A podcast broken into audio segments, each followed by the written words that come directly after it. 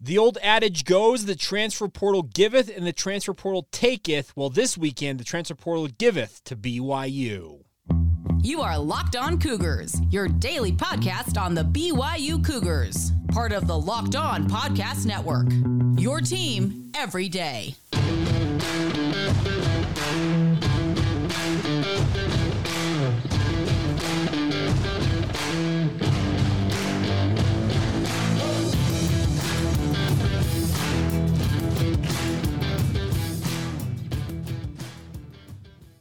What's up, my friends? I'm Jake Hatch, your host here on Locked On Cougars, your resident BYU insider. Thank you for making Locked On Cougars your first listen of the day. Always appreciate you guys making it a part of your routine whenever you listen and or watch it, whether you're watching it on YouTube or wherever you get your podcasts, Apple Podcasts, and the like. Today's show is brought to you by our friends over at FanDuel. This episode is brought to you by the FanDuel Sportsbook, the official sportsbook of Locked On. Make every moment more with FanDuel. Visit FanDuel.com slash locked on today to get started. All right, as I mentioned in the open, the transfer portal has delivered in a big way for the BYU football and basketball programs. We're going to approach today's show in chronological order, and that means we'll start off with football. Friday afternoon, some of you probably saw it. AJ Vongphachanh, originally uh, from Utah State, a native of Pasco, Washington, a guy that BYU very much wanted to have a member of their football program this fall, officially announced via social media that he is committed to the BYU football program. Now, some of you are probably wondering how good can this guy really be if he's playing at Utah State? Well, I'll tell you this much: Utah State's defense the past two years has really been a lot better than BYU's was, and a big part of that was a guy like Vongphachanh, who was a fantastic middle linebacker for the Utah State Aggies. Obviously, had guys like MJ Tafisi around him as well this past year. Daniel Grzesiak, another one of their star uh, pass rushers, but it seems like the backbone of that Utah State defense was number ten, AJ Vongphachanh, and I think he brings that backbone that BYU needs in their defense. He is a guy that totaled 101 total tackles this past year for Utah State, two sacks, two forced fumbles, as well as three pass breakups. He also, I believe, had 10. Uh, let's see, what we got here. I'm, I apologize. 10 tackles, 10 and a half tackles for loss this past year as well for Utah State. He's been all academic, uh, academic all Mountain West Conference all four years he has played for Utah State since 2019, so academically fits right in at BYU. And the nice part is he is going to come in and expect to be a starter from day one, as he should with the BYU football program. The biggest thing I like about Vongphachanh is he picked BYU over a number of other Power Five suitors South Carolina, Minnesota, and Washington State among them. I had actually heard in the lead up to him making his decision that Washington State was the favorite. He was a guy that got along very well with Frank Maile, who had obviously been the interim head coach, as well as a longtime assistant at Utah State, who is now at Washington State. And there was some thought that the thought of going home to the state of Washington, where he's from, Pasco, as I mentioned, Washington, he is a native of that city I thought that Washington State may win out in the end, but it is the BYU Cougars rather than the Wazoo Cougars who win out for Vongphachanh. As I mentioned, very much a guy who is a great backbone here for the BYU defense. And why I say that is he comes in and he is a guy who is a true middle linebacker in every sense of the word. Yes, can he rush the passer as evidenced by his ability to get sacks and disrupt play? Yes, he can do that, but he does it in the middle of the football field. He is the type of guy that is going to allow BYU's defense defense under under Jay Hill to go out and allow guys like Ben Bywater and more importantly Max Tooley to play to their strengths, chiefly their ability to play on the edge and in a way freelance and make big plays out there uh, at, at their linebacker at their respective linebacker positions. I love this pickup for BYU football. I think Vongphachanh is exactly what they were looking for. Obviously, BYU was looking for seasoned uh, players, actual depth at the linebacker position, and that's exactly what Vongphachanh offers to this BYU defense. Am I expecting them to make wholesale changes to the defensive structure they have put in place over spring ball to accommodate a guy like Vongphachanh? No, I think he's going to come in and fit into exactly what Jay Hill is looking for. Justin Ena, BYU's linebacker coach, was actually his position coach and defensive coordinator for a time at Utah State. So if there is one person on the BYU staff who knows Vongphachanh's strengths, it is going to be Justin Ena, and I think that he will absolutely work to make sure that this guy fits in and obviously has an opportunity to go out there and star for the BYU defense. I don't know if I can reiterate it enough. I think this is a home run pickup for BYU. He's got one season. He wants to prove himself at the highest level of football he possibly can, and he gets that shot in the Big 12 with BYU while all the while making the BYU defense that much better going into the Big 12 era. Now, BYU also lost uh, two other players along with Dean Jones to the transfer portal on Friday as well. One of them a linebacker and Logan Pili announcing that he's entering the transfer portal. That does thin out the linebacker room, but Logan Pili had been running consistently with the second and third stringers all spring camp long. Do I think he could have developed into a very nice piece for BYU's defense? Yes, I do, but it appears that he thinks his fortunes are better suited elsewhere, and you wish him nothing but the best. They also lost George Udo, who announced he'll be pursuing a graduate transfer out of the BYU football program.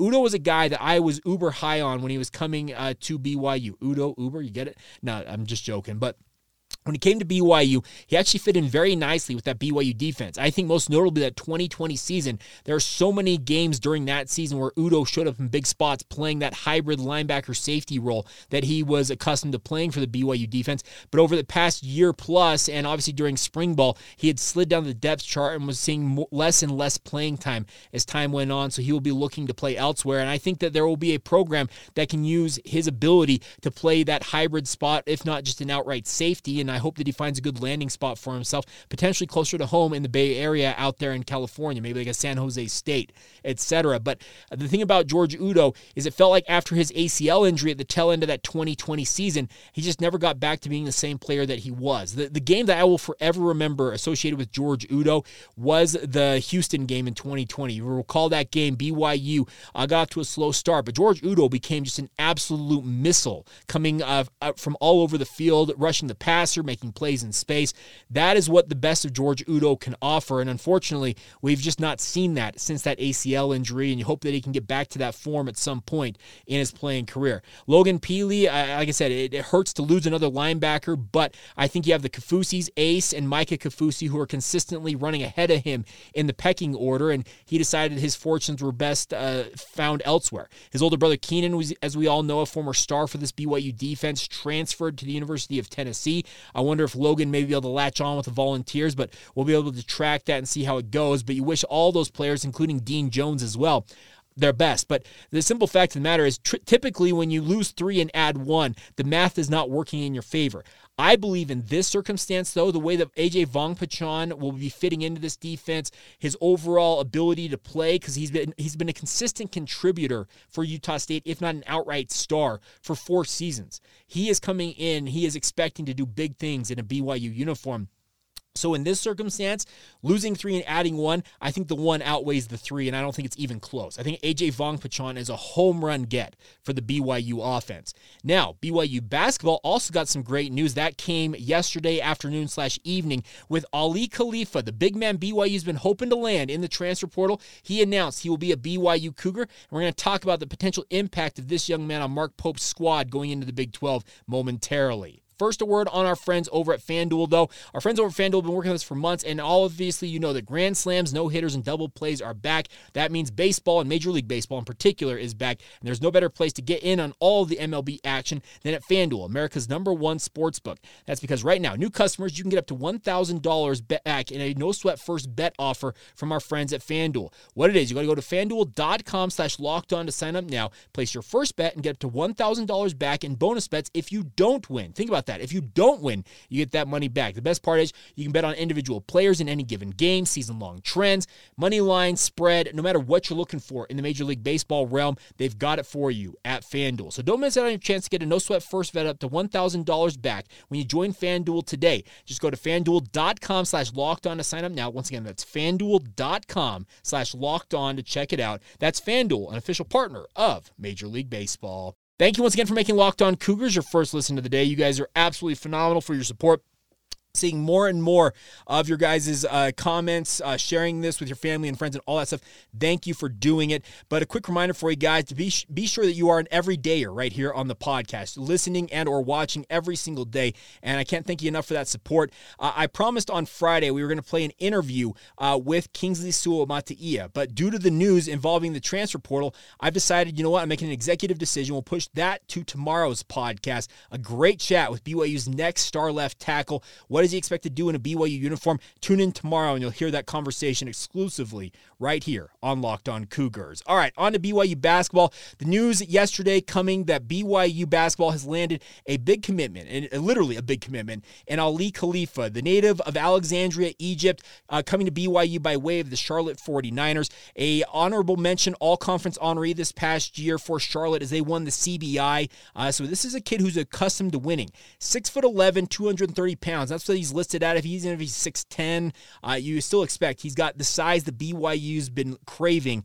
on the interior of their lineup for the BYU basketball program. He's one of the top players for the 49ers. Once again, that won the CBI. He averaged 11.7 points, 6.3 rebounds, but more importantly, 2.7 assists. This is a big man who's got vision, who can uh, really run an offense if need be. He shot 51% overall from the field, but the bigger number also in that shooting percentage is 38% shooting from three. And these are not just small sample sizes. He was 48 of 126 from the three on the season. So that's fantastic to see him his ability to shoot the deep ball.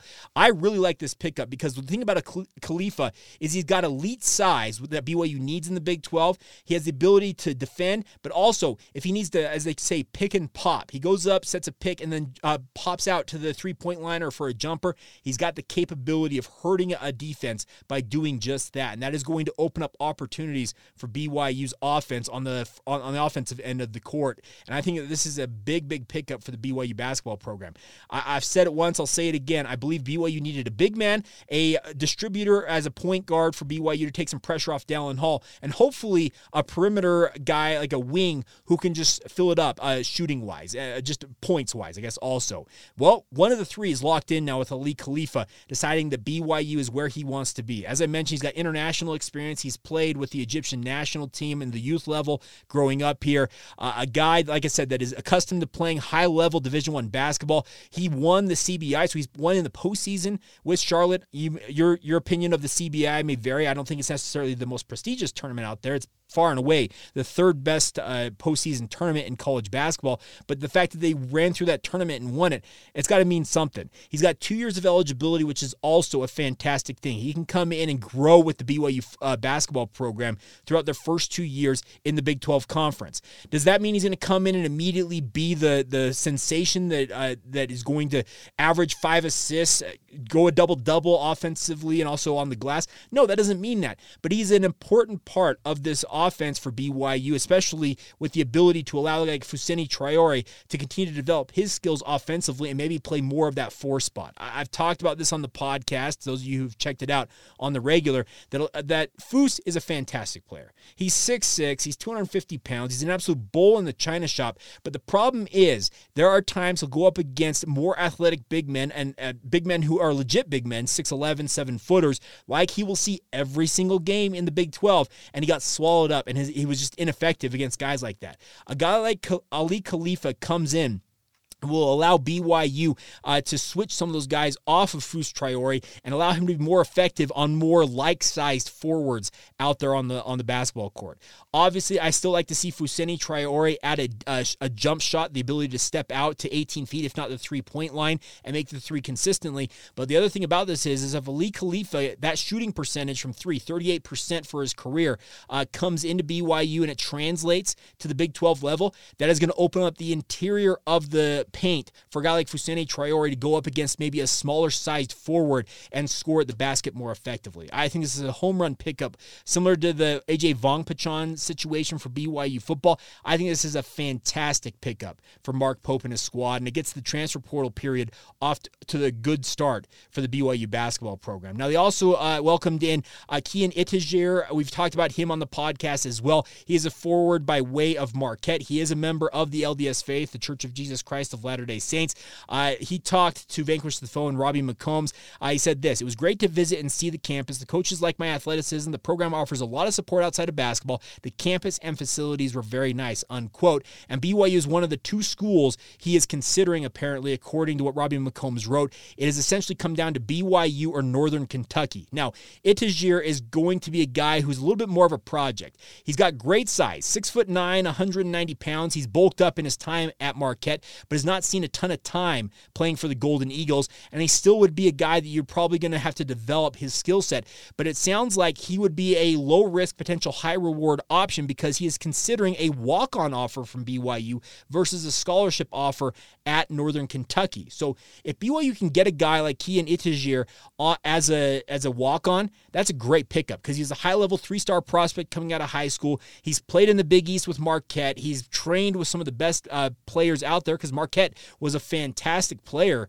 uh, not a fantastic player, a fantastic team this past year, albeit uh, jumping out of the or dumping out of the NCAA tournament early. But I think this is a fantastic, fantastic uh, pickup if he if they can get Itejere into the program as a walk on. Because like I said, it's no skin off their back, so to say, if he just if he does not pan out because he's only a walk on. He's not taking up a scholarship spot going into the Big 12. And the final note on the basketball front for BYU, and this is another scoop uh, by Robbie McCombs who continues to kill it. We're working on getting him on the podcast, so don't worry, we will have him on soon. But he said that Dishon Jackson has uh, visited BYU. He did that this past weekend. Uh, Jackson also a big man, even bigger than Aly Khalifa, six foot ten, 250 pounds. So we're talking an absolute rock in the middle of BYU's uh, team if they can get a guy like this into the program. Now, he has missed this entire past year due to a medical uh, situation. He's had other injuries during his career. He does have three years of eligibility remaining. So if BYU were able to land him, that would be actually a nice pickup. And he does have experience playing against BYU. When BYU took on Washington State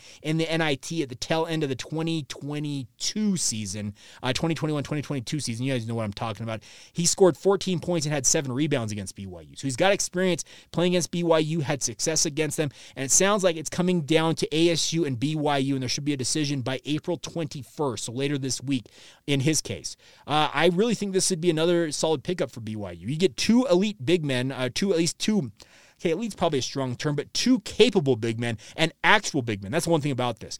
BYU has been undersized on the front uh, front court uh, for a while now. Atiki Ally Atiki is 6'9", 210 pounds, and, and a, a, I think a solid player, but he lacks the beef that BYU needs on the interior. Now, that's what a guy like Fousseyni Traore brings because he weighs 250, 260 pounds, but he's only 6'5". So you needed guys who have the height and size combination that you're looking for going into the Big 12. And that's what a guy, Aly Khalifa, already locked in with BYU. And if Dishon Jackson decides that BYU is where he's going to be at, you've essentially just landed your two tall, twin towers going into Big 12 play.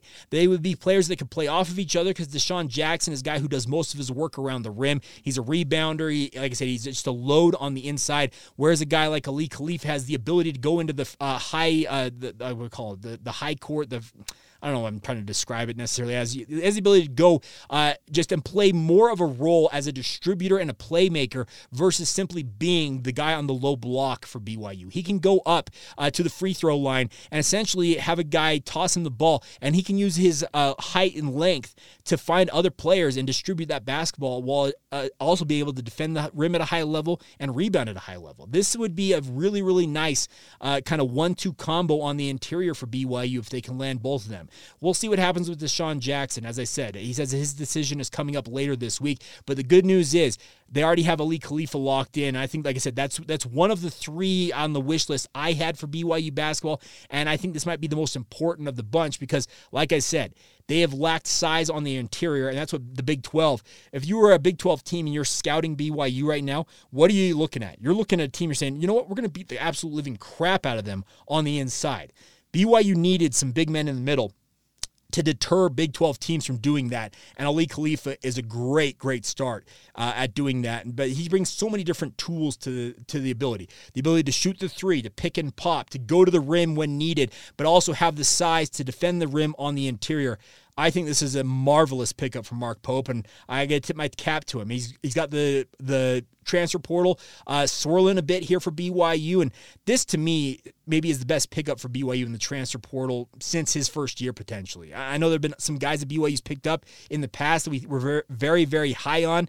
I'm not sure that any of them have the accolades that a guy like Aly Khalifa has, and that should excite you as a Cougar fan uh, going into next basketball season. Maybe let's just put it this way. Let me also add this if they continue to do this work in the transfer portal and get all the pieces I think they need to land in the transfer portal, the Big 12 in basketball is still going to be an absolute bear trap for BYU to navigate, but it may not be as daunting as it looked like at the outset. Let's put it that way. And that that that is a positive step for Mark Pope and his staff moving forward here in the transfer portal period. All right.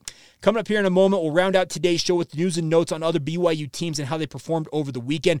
BYU men's volleyball, are they back? Are they among the nation's elite? Can they make a run for a national title this year? Just a year removed from one of their worst seasons, quite literally in about 20 plus years. We'll talk about that. We'll also talk about BYU baseball and softball, and also a look back at a pretty important game in BYU's 2015 season, albeit a loss. We'll get to all of that momentarily. First, a word on our friends over at Perry Homes. Whether you're looking for your first home or you're ready to upgrade to your dream home, Perry Homes has a house for you. For 50 years, Perry Homes has been Utah's premier home builder with communities throughout the state. They have many communities, home designs, and price points to help meet your needs, my friends. The best part is they got beautiful communities in Davis, Salt Lake, Tooele, and Utah counties. And if you want to live in the southern part of the state, they have multiple communities in Washington County near St. George as well if you crave that Red Rock experience. The best part is they have over 50 unique home designs from ramblers to two stories to townhomes to help fit your needs. And they even have quick move in homes available now if you're ready to move right away. Uh, they're also offering generous financing incentives to their preferred lender if you want to get started on that front as well. So visit perryhomesutah.com to see what's new in Utah's finest neighborhoods.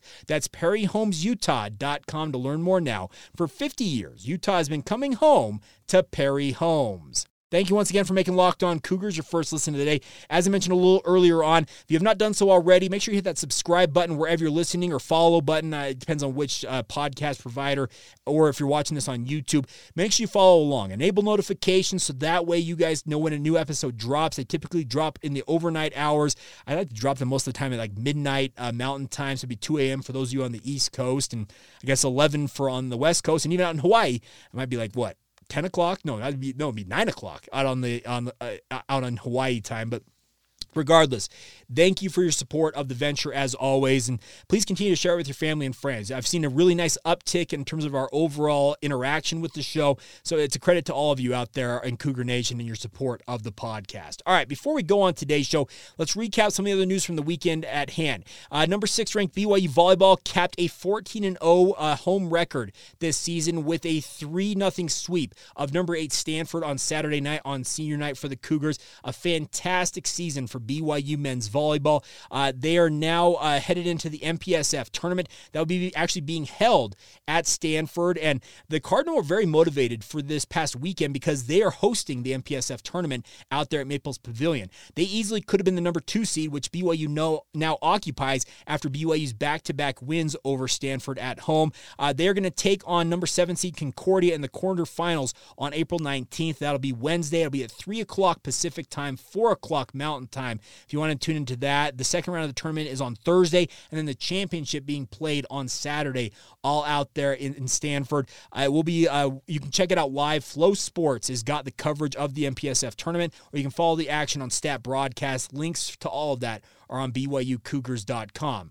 Now, it was an up and down weekend for the BYU baseball and softball teams. We'll start off with the good news. BYU baseball took two of three uh, in their series out there at Santa Clara, losing the opener 11 to 6, but bouncing back with 13 to 8 and 5 4 victories on and a 5 4 victory on Saturday to win this series. It's a very important series for BYU because it keeps them very much in the thick of the West Coast Conference race. The Cougars, they may be 14 and 20 overall, but they are more importantly 7 and 8 overall on the season. They actually dropped Santa Clara to a, the same type of record as them, seven seven and eight. It's an important series win for BYU because should it come down to tiebreakers and the like for the West Coast Conference postseason baseball tournament, that series win for BYU over Santa Clara could loom very very large for the Cougars. So a nice showing for them. Uh, they are going to be back in action tomorrow as they welcome Utah to Miller Park. That'll be a six o'clock first pitch on the BYU TV app and BYU Radio. So check that out. They actually have seven straight home games over the next two weeks for BYU baseball. So best of luck uh, to the baseball program. Now, on, on the downer side of things, BYU softball is very accustomed to being the, top dog in the West Coast Conference. They have been that since the inception of the softball league in the West Coast Conference, but they did get upended this past weekend as they went down uh, to LMU and actually lost two of three uh, to the Lions. They lost the series opener 3 2 on Friday. They then lost the, the, the day part of the day night doubleheader on Saturday, 5 to 2. They did avoid the series sweep with a 5 2 victory of their own in the nightcap of that doubleheader on Saturday, but it does drop BYU's overall league record to 4 and 2. And should it come down to it, LMU would have this, the, what do they call it, the tiebreaker at the end of the season by virtue of the two victories over the Cougars. Uh, BYU softball is 22 and 12 overall on the season. They got a huge game, by the way, today. Number five ranked Stanford coming off a, a, sweep at the hands of Utah up in Salt Lake City makes a quick trip down to Provo to take on BYU. It'll be a one o'clock first pitch for BYU on the BYU TV app if you want to check it out, or if you don't have anything going on a Monday afternoon and some great weather, by the way, uh, mid 70s here along the Wasatch Front. If you want to get down to uh, Provo and watch BYU softball softball. All BYU softball home games are free admission. So you can go watch some BYU softball action, and hopefully uh, they can uh, pick up a big win over fifth ranked Stanford. Once again, it's a one o'clock first pitch for BYU. All right, now, final note before we go on today's show is that we're continuing to look back at all 155 games BYU played as an independent football program, and we're getting towards the tail end of the 2015 season. And there was a game in that run that BYU had a big time of matchup against Missouri. Now, I remember when this game was announced, we were all excited for it as, as Cougar fans and media alike because this was going to be a, a chance for BYU to play an SEC team in the month of November. I know it wasn't a home game, but BYU was making a trip to Kansas City to Arrowhead Stadium, obviously the home field of the Kansas City Chiefs, to take on the Missouri Tigers. And Missouri was coming into this game. Uh, they lost four straight, if I recall correctly, coming into this game. And many of you might recall during this period, there were so many protests going on with the University of Missouri. Their chancellor, the university president,